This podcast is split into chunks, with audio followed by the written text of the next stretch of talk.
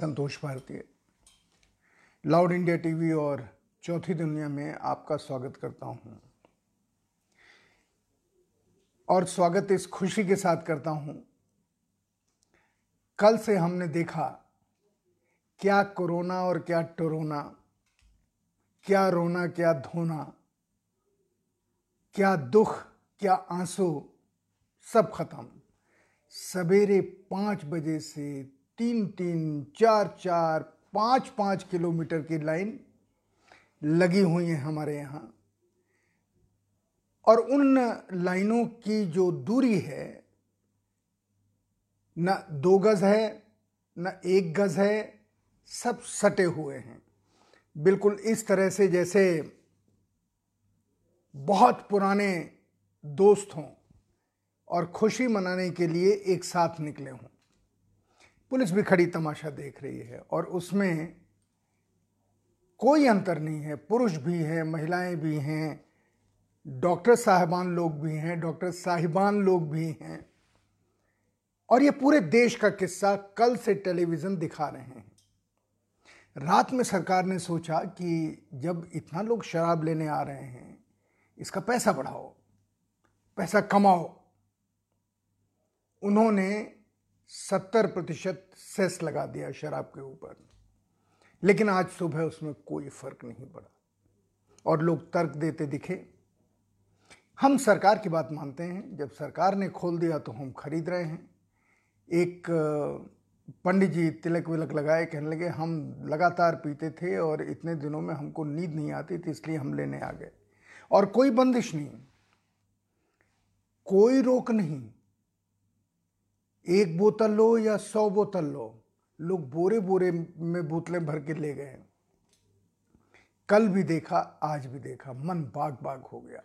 अपने देश के लोगों की हिम्मत के ऊपर, उनके कल्पनाशीलता के ऊपर, उनकी स्वप्नदर्शिता के ऊपर। क्यों खुश हो गया?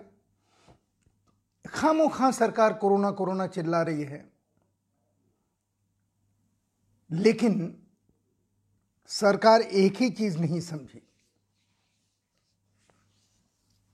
उसमें उसको दस बीस मुसलमानों को खड़ा कर देना चाहिए था। तो टेलीविज़न चैनलों को एक बढ़िया टॉपिक मिल जाता। ये ये मुसलमान खड़े हैं इतनी लंबी लाइन में, दस मुसलमान, इन्होंने ही सारे देश में कोरोना फैलाने का जिम्मा ले रखा है।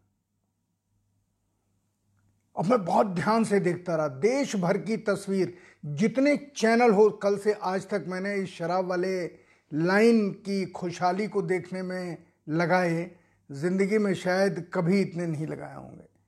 मुझे मुसलमान नहीं दिखाई दिए उसमें। दिखाई, और मैं चाह रहा था दिखाई दें, ताकि मरकज़ की कहानी थोड़ी और आगे बढ़े। लेकिन अफसोस नहीं दिखाई दिए। और उसकी आलोचना जिस सॉफ्ट तरीके के साथ टेलीविज़न एंकर और मिस्टर एंकर और मिस एंकर्स ने की, वो तो कमाल की थी। उतनी सॉफ्ट तारीफ़ तो जैसे लगता है कि कोई अपनी प्रेमी या प्रेमिका के रूप का बखान कर रहा हो। इस तरीके से उस सोशल सो कॉल्ड उसी तरीके से हो रहा था। लेकिन मैंने एक आज दिन में पूरा तो मुझे नहीं याद है, एक महिला का छोटा सा वीडियो देखा। उनका नाम भी मुझे नहीं आता है याद है। शायद पायल टाटिया उनका नाम है। अगर मैं गलत नहीं हूँ, कुर्मावत या करनावत कुछ ऐसा ही नाम है। उन्होंने एक छोटा सा वीडियो डाला है सात मिनट का। मैं उसकी जितनी चीज़ें याद हैं, आपसे शेयर करना चाहता हूँ इस शराब महोत्सव का। उन्होंने प्रधानमंत्री मोदी से कहा कि आपने हमसे कहा कि हम एक, जनता कर्फ्यू का जश्न मनाएँ। हमने जनता कर्फ्यू लगाया और हमने जश्न भी मनाया। आपने कहा रोशनी का जश्न मनाएँ। हमने घंटे, घड़ियाल, थालियाँ, रोशनी, सब की। आपने जो जो कहा वो हमने किया। आपने कहा कि घर में काम करने वाली नौकरानियों का या जो दफ्तर में काम करने वाले छोटी तनख्वाह वाले लोग हैं, उनकी सैलरी मत काटो। हमने नहीं काटी। वो शायद चार्टर्ड अकाउंटेंट हैं।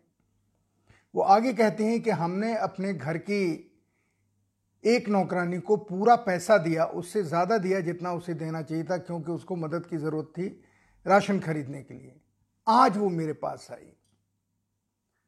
और उसने ये कहा बीबी जी, जितने पैसे मैंने रखे थे, अनाज खरीदने के लिए, अपने बच्चों के लिए, कुछ छोटा मोटा सामान लेने के लिए, आज मेरे पति ने सुबह मुझे बहुत पीटा और वो सारे पैसे लेकर के शराब खरीदने चला गया। अब वो रोज मुझे पीटेगा और शराब खरीदने चला जाएगा। और उस शराब की लाइन में मुझे अमीर लोग भी दिखे, ठिठोली करते हुए और गरीब लोग भी दिखे। उस चार्टेड अकाउंटेंट महिला ने शायद पायल टटिया या करना कोरोनावत जो भी नाम हो, उनका नाम मैं क्षमा चाहता हूँ, नहीं भूल पाया, पर उनकी बात कलेजे में लग गई। उन्होंने मोदी जी से पूछा, मोदी जी, क्या आपने किसी से, किसी ने आपसे मांग की थी कि शराब की दुकानें फ़ौरन खोलो? क्या उन्होंने आपसे ये कहा था कि अगर शराब नहीं पिएँगे तो हम मर जाएँगे? शराब न पीने से कोई ख़ास बीमारी हो जाएगी हमको, जिसकी वजह से आपको सारे देश में आनंद फानंद में ये फैसला करना पड़ा कि हम शराब की दुकानें खोल दें? या हमारी सरकार इतनी गरीब हो गई कि उसे अपना रोज़ का खर्चा चलाने के लिए शराब की दुकानें खोलनी पड़ी, क्योंकि उससे पैसा आएगा? तो हमने इतने दिनों जो टैक्स दिया, आपने जो सारी दुनिया से मदद आपके पास आई, शायद पचहत्तर लाख करोड़ के आसपास वर्ल्ड बैंक से आपके पास आए इस कोरोना से लड़ने के लिए। और जो जो P M P M corona fund है पी एम केयर फंड, उसकी तो कोई जानकारी है नहीं, वेबसाइट पे भी कोई जानकारी नहीं है कि कितना पैसा उसमें आया। तो हम कहाँ से इतने गरीब हो गए कि हमको शराब की दुकान खोलनी पड़ी ताकि हम अपना रोज़ाना का खर्चा चला सकें। क्या इस चीज़ को लेकर प्रधानमंत्री जी, हम फिर अपने उस नौकरानी की मदद कर पाएँगे, जिसकी हम मदद करेंगे और जिसका पति उसे मार करके पैसा छीन के शराब की दुकान पे पहुँच जाएगा शराब की बोतल खरीदने के लिए? ये सवाल कि आखिर शराब की दुकान खोलने के पीछे तर्क क्या है? एक सज्जन कह रहे हैं कि हम तो सरकार का समर्थन कर रहे हैं, वो जो फैसला करती है, हम उसके साथ खड़े हैं, उसने शराब की दुकान खोलने का फैसला किया, हम शराब की दुकान के ऊपर आकर खड़े हो गए। इतनी गरीब सरकार कैसे हो गई, जबकि पिछले चार महीने से, पाँच महीने से जब से तेल, कच्चे तेल के भाव गिरे हैं, सारी दुनिया में पेट्रोल की कीमतें गिरी हैं। सारी दुनिया में। लेकिन हमारे यहाँ पर पेट्रोल की कीमत जब बाज़ार के हवाले कर दी थी भारत की सरकार ने, और वो कीमत जब गिरने वाली थी तो फ़ौरन केंद्र सरकार ने उसके ऊपर तीन रुपये सेस लगा दिया। और आज दिल्ली की सरकार ने तीन रुपये सेस और लगा दिया। डीजल के ऊपर। डीजल अब सात रुपये महँगा हो गया। और डेढ़ रुपए के करीब पेट्रोल महँगा हो गया। ये क्यों किया? क्या इस देश के लोग, खुशहाल लोग आपको सुहाते नहीं हैं? कि लोगों के चेहरे पर इतनी सी मुस्कान आए कि कम से कम पेट्रोल या डीजल ही सस्ता हुआ? गैस के सिलेंडर के दाम बढ़ गए। हर चीज़ के दाम जो आपके हाथ में है, वो बढ़ते जा रहे हैं। और ऊपर से शराब की दुकानों का खुलना। शराब की तस्कर तस्करी में इजाफा होना, क्योंकि आपने फैसला किया है कि रेड जोन में ये दुकानें नहीं खुलेंगी। तो बहुत सारे लोग जो बोरे बोरे भर के बोतलें ले गए हैं, वो तरह शराब की नए सिरे से तस्करी शुरू करेंगे। और इस सारे काम में जिन लोगों को कोरोना वायरस से लड़ने के लिए इंडिविजुअल या मैनुअल डिस्टेंसिंग की जो दूरी का ध्यान रखना था, लोगों के ऊपर कोरोना से लड़ाई में लॉकडाउन को, का पालन करवाना था, अब वो लोग शराब से होने वाले नुकसान, स्वास्थ्य का नहीं, शराब से एक नुकसान ये होगा कि लोग लड़ेंगे, सड़क पे आके माँ बहन की गालियाँ देंगे, रैश ड्राइविंग करेंगे, एक्सीडेंट्स होंगे, मर्डर्स होंगे। इन सब में आपने, आपके एक फैसले ने सुरक्षा बलों को लगा दिया।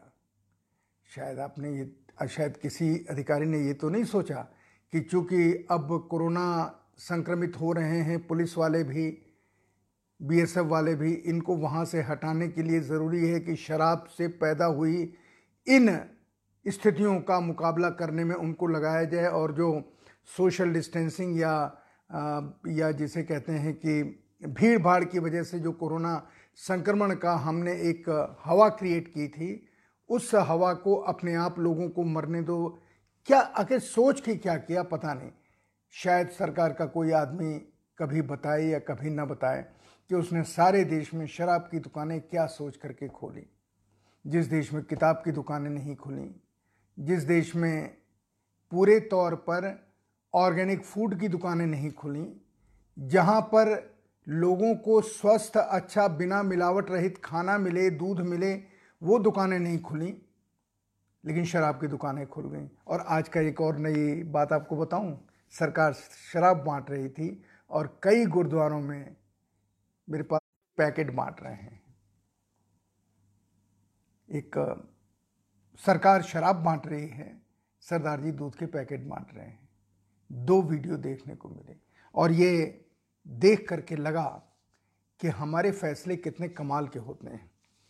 और वो फैसले ये बताते हैं कि कितने ज़्यादा अधिकारी जो राजनीतिक नेताओं से फैसले कराते हैं, वो कितने ज़्यादा अकलमंद हैं, जिन्होंने देश को यहाँ तक पहुँचा दिया कि जो बेरोज़गारी दर है सत्ताईस फ़ीसदी हो गई। इसकी बात आगे करेंगे। अभी मैं शराब की बात को यहाँ इसलिए ख़त्म करता हूँ कि आप में से बहुत होंगे जो मुझे आँखें तरे रहे होंगे। शराब की दुश्मनी, शराब का विरोध, शराब के बारे में इतनी चीज़ें। सब कुछ ठीक हो तो शराब को भी एंजॉय कीजिए, लेकिन जब सब कुछ खराब है, मौत आपके दरवाजे को खटखटा रही है। ठक ठक ठक ठक ठक ठक। और तब आप शराब पी करके सोच रहे हैं कि आप कोरोना को हराएँगे तो ये उन अधिकारियों की ही बुद्धि है जो सारे देश को एक नई विपत्ति में डालने का फैसला लेकर डाल चुके हैं। श्रीमती सोनिया गांधी कांग्रेस की अध्यक्ष हैं। उन्होंने एक बयान क्या दे दिया? तूफ़ान आ गया। उन्होंने बयान दिया कि मजदूरों से रेलें जो चली हैं श्रमिक एक्सप्रेस उनसे पैसे वसूले जा रहे हैं तो उनका पैसा हमने कांग्रेस की स्थानीय इकाइयों से कहा है, राज्य इकाइयों से कि वो उनकी, उनका किराया दें। तूफ़ान आ गया। सोनिया गांधी ये नहीं नहीं भी कहती तो जो लांछन लगा है केंद्र सरकार की टीम के ऊपर जिसने ये रेलें चलाई, जो लोग बैठे रेल में, उनसे रास्ते में पैसे वसूले गए रसीद काट के, जबकि कहा गया कि हम इनको इनके घर पहुँचाने के लिए रेलें चला रहे हैं। जो फैसला आज से 24 मार्च को हो जाना चाहिए था, लॉकडाउन का फैसला होने से पहले इनको भेजने का फैसला हो जाना चाहिए। वो इतने दिनों के बाद फैसला हुआ। आपने घोषणा भी की और घोषणा तब की जब सारे देश में थू थू हुई, आलोचना हुई, लोग मर गए पैदल चलते हुए। तब आपने रेलें चलाई और कहा कि ये लोग पहले नहीं बताया कि किराया लगेगा। बीच रेल में लोगों ने आपस में चंदा करके किसी तरह, उन्होंने मानवता का परिचय दिया और लोग अपने अपने गंतव्य तक किसी तरह पहुँचे। कितने परसेंट? सिर्फ़ आठ परसेंट। बाकी सब अपनी जगह पर हैं। वो वहाँ आंदोलन कर रहे हैं। मांग उठा रहे हैं कि उन्हें उनके यहाँ भेजा जाए। उसका जवाब कल सूरत में देखने को मिला कि लाठियाँ भी मिली और आँसू गैस के गोले भी मिले अब वो मज़दूर कह रहे हैं, कभी नहीं आएँगे। कभी हम काम करने नहीं आएँगे। लेकिन सोनिया गांधी के बयान के ऊपर केंद्र सरकार ने क्या बयान दिया? कि हम तो पचासी प्रतिशत तो हम ही खर्च कर रहे हैं, रेलवे विभाग कह रहा है। हम तो उनसे पंद्रह परसेंट मांगते हैं। वो चाहे राज्य सरकारें दें या मजदूर दें। आपको इतना पैसा दिया लोगों ने, आपकी सरकार बनाई। आप पचासी प्रतिशत देकर कितने फूले समाते हैं? आपने क्यों नहीं बाकी पंद्रह प्रतिशत भी डाल दिया? वो पंद्रह प्रतिशत डालने में आप गरीब हो रहे थे। अब तो शराब से भी पैसा कमा रहे हैं। इतना बड़ा पीएम कोरोना फंड है। अगर इस देश के उन लोगों को जो विकास का पहिया चलाते हैं, जिनके आप, जिनके लिए लॉकडाउन में आप ढील दे रहे हैं कंस्ट्रक्शन वर्कर्स या छोटे मोटे कारखानों के लिए, जिसके लिए नितिन गडकरी जी को बयान देना पड़ रहा है कि लोग जहाँ हैं, वहीं रहें, हम वहाँ उनके खाने का इंतज़ाम करेंगे। लोग इसलिए तो भाग नहीं कि आपने जो वादा किया, वो झूठा वादा किया।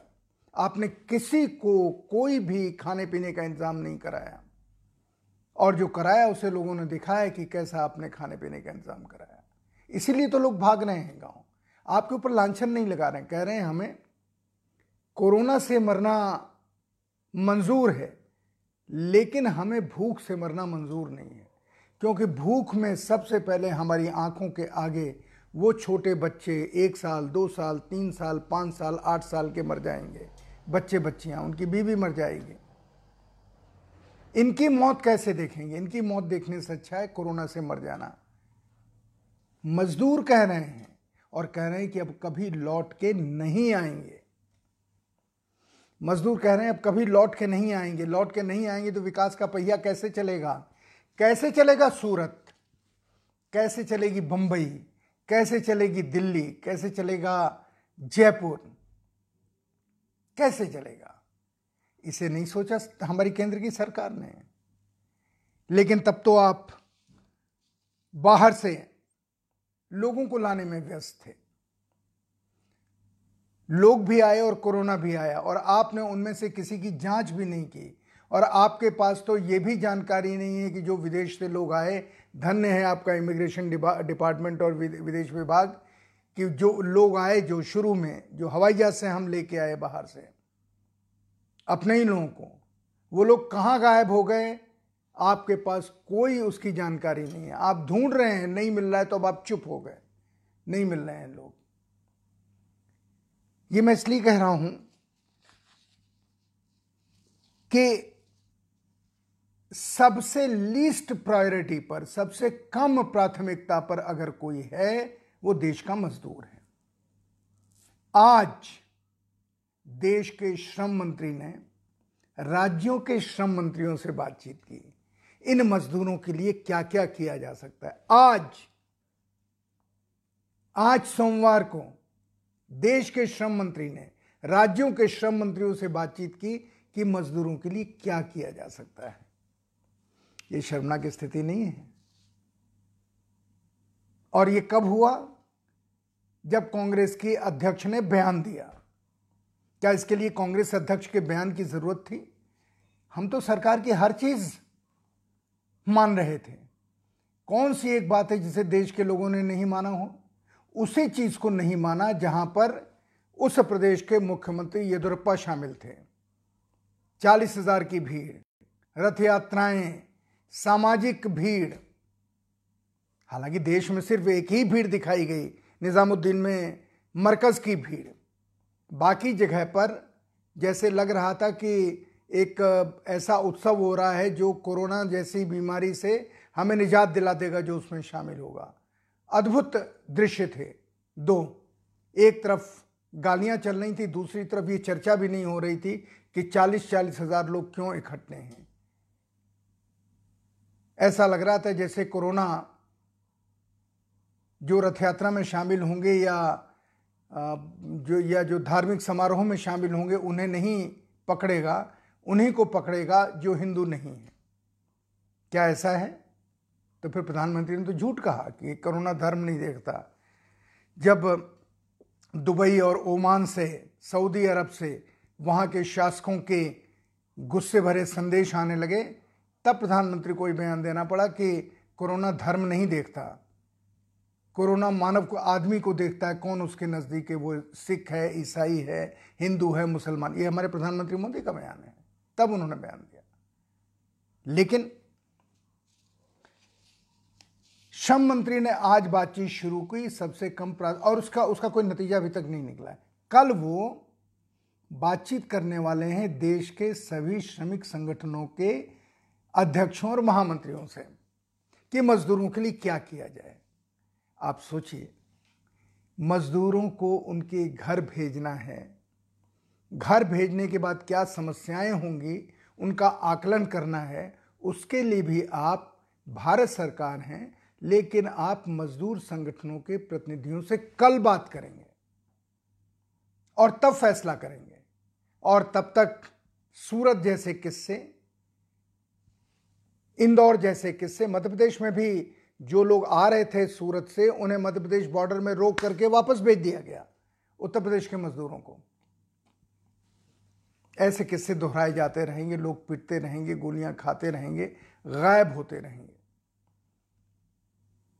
गायब इसलिए हो रहे हैं कि आज किसी से बात हो रही थी, अब उसको इसी बात पे भरोसा नहीं है कि कोरोना में जो डेथ हो रही है हमारे देश में, ये अब तक छियालीस हज़ार के करीब संक्रमित हो चुके हैं, शायद कल तक हम देखेंगे पचास हज़ार की संख्या हो गई है, जिस तेज़ी से कोरोना फैल रहा है, बजाय उसका सामना करने के।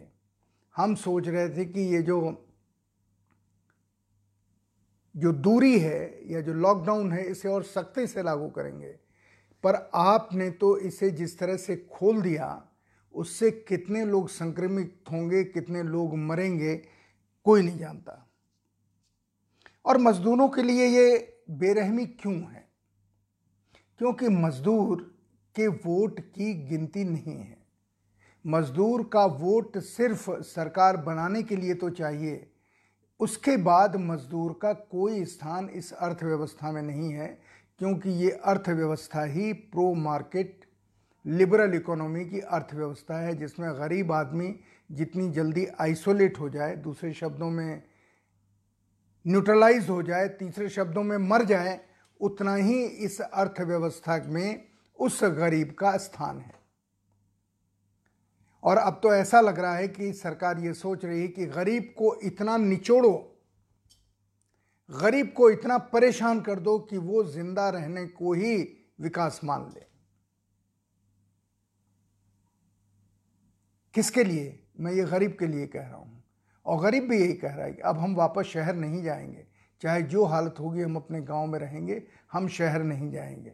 तो इस देश के विकास का पहिया कैसे घूमेगा? ये उनकी भी चिंता है जो उद्योग धंधों के मालिक हैं और ये सरकार में नितिन गडकरी जैसे लोगों की भी चिंता है। ज़ाहिर है, ग्रुप ऑफ़ मिनिस्टर्स में कहीं बात हुई होगी, तभी उन्होंने ये बयान दिया। लेकिन बहुत सारे मजदूर तो नहीं लौटने वाले हैं। इस पूरे अर्थव्यवस्था के चक्र के बारे में सरकार अभी नहीं सोच रही है क्या होने वाला है। ये अलग सवाल है। मैं फिर इस सवाल को दोहराता हूँ। जो लोग लौट के गए हैं, उनके लिए, उनके गाँव में, उनके ज़िले में काम नहीं है। उससे वहाँ जो सामाजिक तनाव, सामाजिक, अंतर्विरोध पैदा होंगे, उनका क्या इलाज निकलेगा, कोई नहीं जानता। क्या इसका असर कानून व्यवस्था के ऊपर पड़ेगा? क्या इसका असर छीना झपटी के रूप में सामने आएगा? क्या असर आएगा? कोई नहीं जानता। लेकिन हाँ मैं उन कुछ बड़े उद्योगपतियों की बात की दाद देता हूँ जिन्होंने हिम्मत के साथ कहा, जिसमें नारायण मूर्ति शामिल हैं, जिसमें टाटा शामिल हैं, जिन लोगों ने साफ़ साफ़ ये कहा कि इस देश को भूख से मरने वालों की कितनी संख्या होगी, इसका अभी अंदाज़ा लगाना मुश्किल है।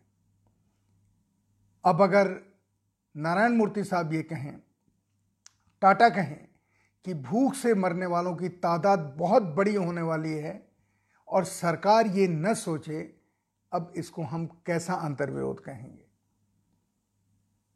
हम सरकार से निवेदन ही कर सकते हैं कि ये जो बयान आते हैं आप ये बयान मत दीजिए, हमारे पास पर्याप्त तो भंडार है, क्योंकि आपके हर बयान का हम लोग टेस्ट कर चुके हैं। इस लॉकडाउन में पिछले एक महीने से मजदूर चिल्ला रहे हैं रोटी के लिए, क्योंकि आपने कहा था जो जहाँ है वहीं बना रहे। लोग वहीं रुक गए, वहीं आपके खाने पीने का इंतज़ाम करेंगे। इतनी बड़ी सरकार है, आपको नहीं मालूम है कि किसी जगह पर कहाँ कहाँ मजदूर हैं। आपने कभी लाइन देखी जहाँ खाना बट रहा हो? कितनी लंबी लाइन है? असली लाइन वो है। कल मैंने देखा एक जगह एक जगह खाना बट रहा था। लंबी लाइन। आँखों आँखों में आँसू आ गए। लेकिन कल ही एक और लाइन लगी वही शराब की दुकान वाली।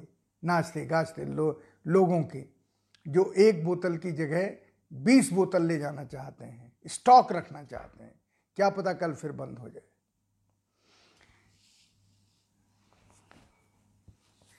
फैक्ट्रियाँ कैसे चलेंगी, सरकार को सोचना चाहिए, कल मजदूर संगठन क्या राय देते हैं, ये देखना पड़ेगा, लेकिन बहुत सारे मजदूर संगठन भी उन मजदूरों का प्रतिनिधित्व नहीं करते जिनकी संख्या बहुतायत है, जिन्हें हम डेली वेजेस के दिहाड़ी मजदूर कहते हैं। वो किसी मजदूर संगठन की सूची में नहीं है। न उनका कोई नेता है, जबकि वही लोग हैं जो रेडी है, रिक्शा है, पटरी वाले हैं कंस्ट्रक्शन मजदूर हैं, इन सब लोगों का कोई संगठन नहीं है। छोटे छोटे काम करने वाले जिनको आप बुला लेते हैं घर में, चौराहे पर जाकर के खड़े रहते हैं, उनका कोई संगठन नहीं है। उनको कौन देखेगा? और मुझे याद आ रहा है सचिन पायलट का एक टीवी चैनल पे बयान जब एंकर ने, सॉरी, जब एंकर ने ये कहा कि आप लोगों को घर में रहने के बारे में कहिए उन्होंने कहा जिनका घर ही नहीं है, उनको हम कैसे कहें घर में रहने के लिए? सरकार की चिंता शायद उनकी नहीं है। एक खबर आई है आज कि जो विदेशों में हिंदुस्तानी हैं, जिन्हें हम एन कहते हैं, उन्हें उन्हें लाने के लिए पहले हवाई जहाज़ और अब पानी के जहाज़ भेजे जा रहे हैं। और आज काफ़ी विज्ञापन हुआ है कि हमारी नौसेना के दो जहाज़ दुबई की तरफ़ रवाना हुए हैं एनआरआईज को लाने के लिए। बिल्कुल ले आइए लेकिन मजदूरों के बारे में मत सोचिए। और 12 देशों में फंसे 14,800 लोगों को सात दिन में चौंसठ विमानों से लाने की घोषणा भी आज हुई है। वहाँ से वो टेस्ट करा के लाएँगे और यहाँ भी उनको चौदह दिन अलग रखा जाएगा, जो सामान्य चीज़ है। लेकिन उनके लिए हमारे पास हवाई जहाज़ हैं, उनके लिए हमारे पास नौसेना के जहाज़ हैं। लेकिन अपने देश के उन मज़दूरों के लिए हमारे पास सामान्य रेलगाड़ी भी नहीं है। जिन पर उनसे कहा जाए कि तुम बैठ के अपने ज़िले के नज़दीक वाले ज़िले पर उतर जाओ, नज़दीक के स्टेशन पर, वहाँ से पैदल चले जाना। वो योजना भी नहीं है कि रेलगाड़ियाँ फ्री चल सके। भिवंडी में कल सवेरे गाड़ी चली थी बिहार के लिए। सौ लोगों को इसलिए उतार दिया गया कि उन बेचारों के पास कोई पैसा नहीं था टिकट का। उतार दिया और गाड़ी खाली आई, सौ सीटें खाली आई। क्या कहेंगे इसे? उन एनआरआईज ने वोट नहीं दिया था इस सरकार को लाने के लिए। इन मजदूरों ने वोट दिया था। इन मजदूरों ने नारा लगाया था। मोदी मोदी मोदी, इस देश की कायाकल्प कर देंगे, मोदी जी जमाएँगे। चाहे वो 2014 हो 2019 हो, आज भी इन मजदूरों के मन में विश्वास है। लेकिन मजदूरों के लिए सरकार वहाँ तक इन्हें खींच के ले जाना चाहती है। जहाँ पर उनका ये विश्वास टूट जाए। कोरोना से लड़ाई को लेकर सरकार बहुत गंभीर है, मैं ये मानता हूँ। और इतनी गंभीर है कि उसने जो कल एयर शो किया, नेवी में पानी का शो किया, अस्पतालों के ऊपर फूल बरसे, इतनी गंभीर है। सारा देश कोरोना वॉरियर्स के साथ खड़ा खड़ा है। कोरोना वॉरियर्स का मतलब सेना नहीं। कोरोना वॉरियर्स का मतलब है अस्पताल अस्पताल के डॉक्टर नर्सेज सफ़ाई कर्मचारी। और सफ़ाई कर्मचारियों में वो भी शामिल हैं जो शहर की गलियों को सुबह साफ़ करते हैं। अस्पताल के सफ़ाई कर्मी तो शामिल हैं ही। उनके सम्मान में ये सब कुछ हुआ। और कल ही डॉक्टर कह रहे थे कि ये मत, हमारा मज़ाक मत उड़ाओ। हमें सिर्फ़ लड़ने के लिए सामान्य हथियार दे हथियार दे दो, और वो हथियार है मास्क, अच्छे ग्लव्स, सर का कैप, हाथ धोने के लिए सैनिटाइजर। ये आप हमको दे दो। अगर आप ये हमको दे दोगे तो हम लोगों को बचा पाएँगे, पीपीई किट। लेकिन वो डॉक्टरों को नसीब नहीं हो रही है। जो डॉक्टर डिमांड कर रहे हैं उन्हें नौकरी से हटाने की धमकी दी जा रही है। तब ये सारा शो बेकार है। और जिस देश में सेना के लोगों में कोरोना घुस जाए, जिस देश के पुलिस कर्मियों में कोरोना घुस जाए, जिस देश के बीएसएफ सीआरपीएफ में कोरोना घुस जाए, इसलिए कि वो जहाँ ड्यूटी दे रहे हैं लोगों की ज़िंदगी बचाने के लिए, कोरोना से बचाने के लिए, उन्हीं के पास उससे लड़ने के हथियार नहीं है। मैं आज घूमा दिन में, मुझे पुलिस वालों में दस्ताने नहीं दिखाई दिए। मुझे बहुत ही घटिया मास्क, शायद इतना घटिया जो आप कभी लगाए नहीं, वो वही है जो हमारी आज तक की स्टार एंकर ने जब सबसे पहले सिखाया था कि अगर मास्क नहीं है तो रूमाल को कैसे लपेटो, मुँह में लगाओ, वो मास्क बन जाएगा। बिल्कुल वैसे जैसे दवा नहीं है, एनासिन खा लो और मान लो कि तुमने किसी चीज़ की भी, हर चीज़ की दवा खा ली। पुलिस वाले किस तरह का मास्क लगाए हैं? अगर आप किसी भी शहर में मेरी बात को जांचना चाहें, सवेरे सिर्फ़ घूम जाएँ। वो चौराहों पे ड्यूटी दे रहे होंगे, सड़क के किनारे ड्यूटी दे रहे होंगे सब्ज़ी मंडी में ड्यूटी दे रहे होंगे। देखिए क्या उनके पास ग्लव्स हैं, क्या उनके पास मास्क है, क्या उनके पास सैनिटाइजर हैं। प्रधानमंत्री जी कहते हैं, हर पंद्रह मिनट के बाद हाथ धो। टेलीविज़न चैनल पे विज्ञापन आ रहे हैं कि हर पंद्रह बीस मिनट में हाथ धोना कोरोना से लड़ने का एक कारगर हथियार है। वो जो दिन भर वहाँ खड़े रहते हैं, पंद्रह घंटे की ड्यूटी लगाते हैं, परसों में आ रहा था तो एक सिपाही ने मेरा आई कार्ड देखना चाहा। मैंने उसे आई कार्ड देते हुए बेवकूफ़ी में कहा कि गाड़ी पे इतने बड़े शब्दों में लिखा हुआ है आ, मेरा नाम या मेरा प्रोफेशन ये लीजिए कार्ड। तो कहने लगा पंद्रह घंटे से ड्यूटी कर रहे हैं साहब। नहीं दिखाई देता कुछ। पंद्रह घंटे से ड्यूटी कर रहा है। उसके पास खाने को नहीं है चाय नहीं है ग्लव्स नहीं है सैनिटाइज़र नहीं है मास्क खराब है। तो जिस देश में इतना सब हो रहा है, उस देश की सरकार पुलिस वालों को भी मास्क मुहैया नहीं करा सकती, सैनिटाइज़र नहीं मुहैया करा सकती है। उसको भी मुहैया कराने के लिए जो सोशल सर्विस करने वाले लोग हैं, वो चंदा कर रहे हैं और उनको बांटते हैं कई जगहों पर। आप छोड़ दीजिए, गाज़ियाबाद के थानों को देख लीजिए, गुड़गांव के थानों को देख लीजिए, दिल्ली के थानों को देख लीजिए, उनकी क्वालिटी देख लीजिए। ये है हमारी गंभीरता कोरोना से लड़ने की। और अब तो रामबाण आ गया है। शराब पीजिए, कोरोना आपके पास नहीं आएगा।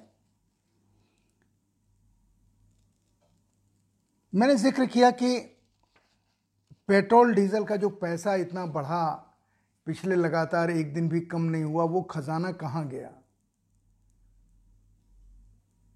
पैसा कम नहीं हुआ, सरकार ने सेस लगा दिया, हर चीज़ की प्राइस बढ़ा दी। और हम इतने ज़्यादा सरकार की प्रशंसा में लीन हैं, मैं भी लीन हूँ। मुझे भी ये दिखाई नहीं देता, मैं भी जाकर के डीजल बढ़ी हुई कीमत पे डलवाऊँगा। लेकिन सरकार के पास जो फंड है, लोगों ने रुपए दिए, गहने दिए, सोना दिया इस से लड़ने के लिए सरकार को, वो सब गया कहाँ?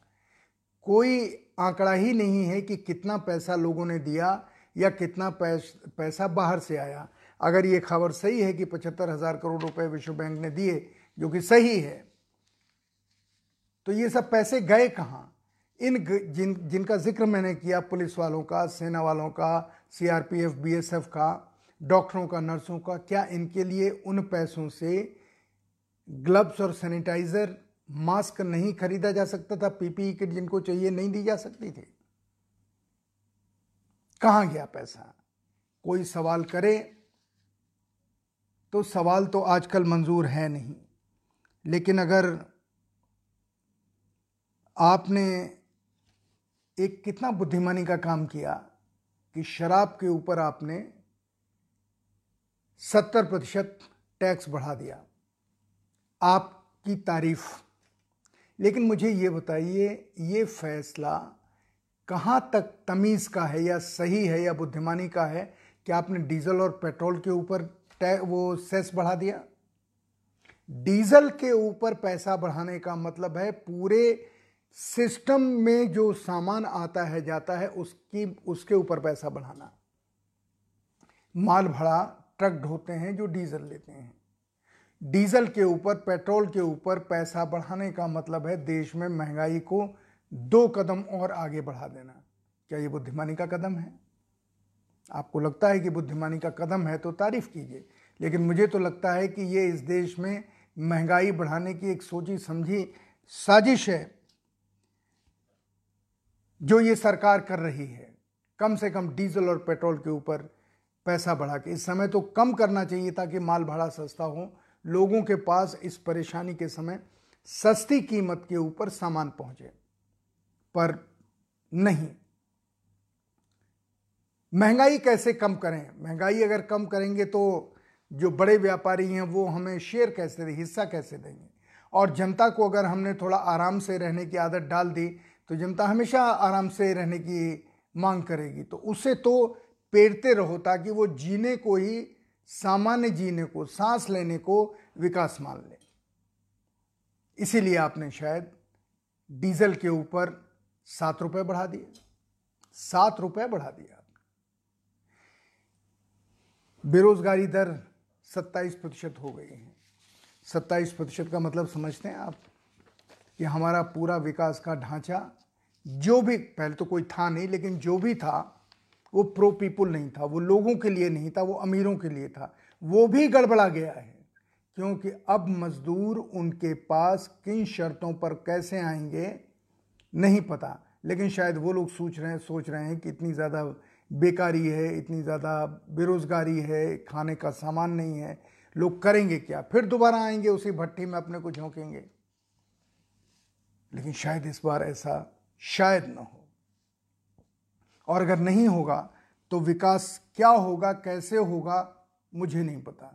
ये वही लोग जाने जिन्होंने शराब की दुकान खोलने का और डीजल के ऊपर पैसा बढ़ाने का फैसला लिया। बुद्धिमान अफसर, बुद्धिमान सरकार के सलाहकार, ये वो जाने। अब आखिर में एक छोटी सी चीज़ आपसे कहना चाह रहा हूँ। मैंने आपको एक बयान सुनाया था और आपने भी शायद सुना होगा, दो मेयर का बयान। एक अहमदाबाद के मेयर थे जिनका ये मानना था कि अगले कुछ महीनों में अहमदाबाद में मौत की संख्या कितनी होगी मैं नहीं कह सकता और गुजरात में कोरोना से पीड़ित लोगों की संख्या बढ़ती जा रही है। आगरा के मेयर ने ये कहा, आगरा विश्व प्रसिद्ध ताजमहल का शहर है। उनके मेयर ने कहा कि यहाँ पर वुहान से, ये हिंदुस्तान का वुहान बनने जा रहा है। इतनी मौतें आगरा में होंगी। अब मैं इसके पीछे दिमाग मेरा चलने लगा कि आगरा के मेयर ने ये क्यों कहा? और नतीजे में एक छोटी सी चीज़ सामने आई। वहाँ का एक बड़ा अस्पताल है। क्या मैं उस अस्पताल का नाम लूँ? मैं नहीं लेता। एक बड़ी दूध बेचने वाली कंपनी का वो अस्पताल है। उस अस्पताल ने आगरा को वुहान बनाने में सबसे बड़ा रोल प्ले किया। उस अस्पताल के मालिक का बेटा डॉक्टर बाहर से कोरोना लेके लौटा और उसने वहाँ के सारे डॉक्टरों और नर्सों को संक्रमित कर दिया और वहाँ से जो जो लोग इलाज करा के बाहर निकले उस अस्पताल से, आगरा के आगरा के आसपास के, वो सब कोरोना संक्रमित हो गए। आसपास के जिलों में फैलाने का काम कोरोना को, में उस अस्पताल का एक बड़ा योगदान है। मैं कुछ नाम आपके सामने पढ़ रहा हूँ, जो यहाँ से कोरोना लेके आए। एक जगह है बहादुरपुर, बिशनगढ़ थाना है, कन्नौज में। वहाँ पर पाँच लोग पहुँचे, यहाँ से कोरोना का संक्रमण लेकर। बंशी गौरा मैनपुरी में एक जगह है, वहाँ एक पहुँचा। करहल में दो पहुँचे, मैनपुरी में ही है।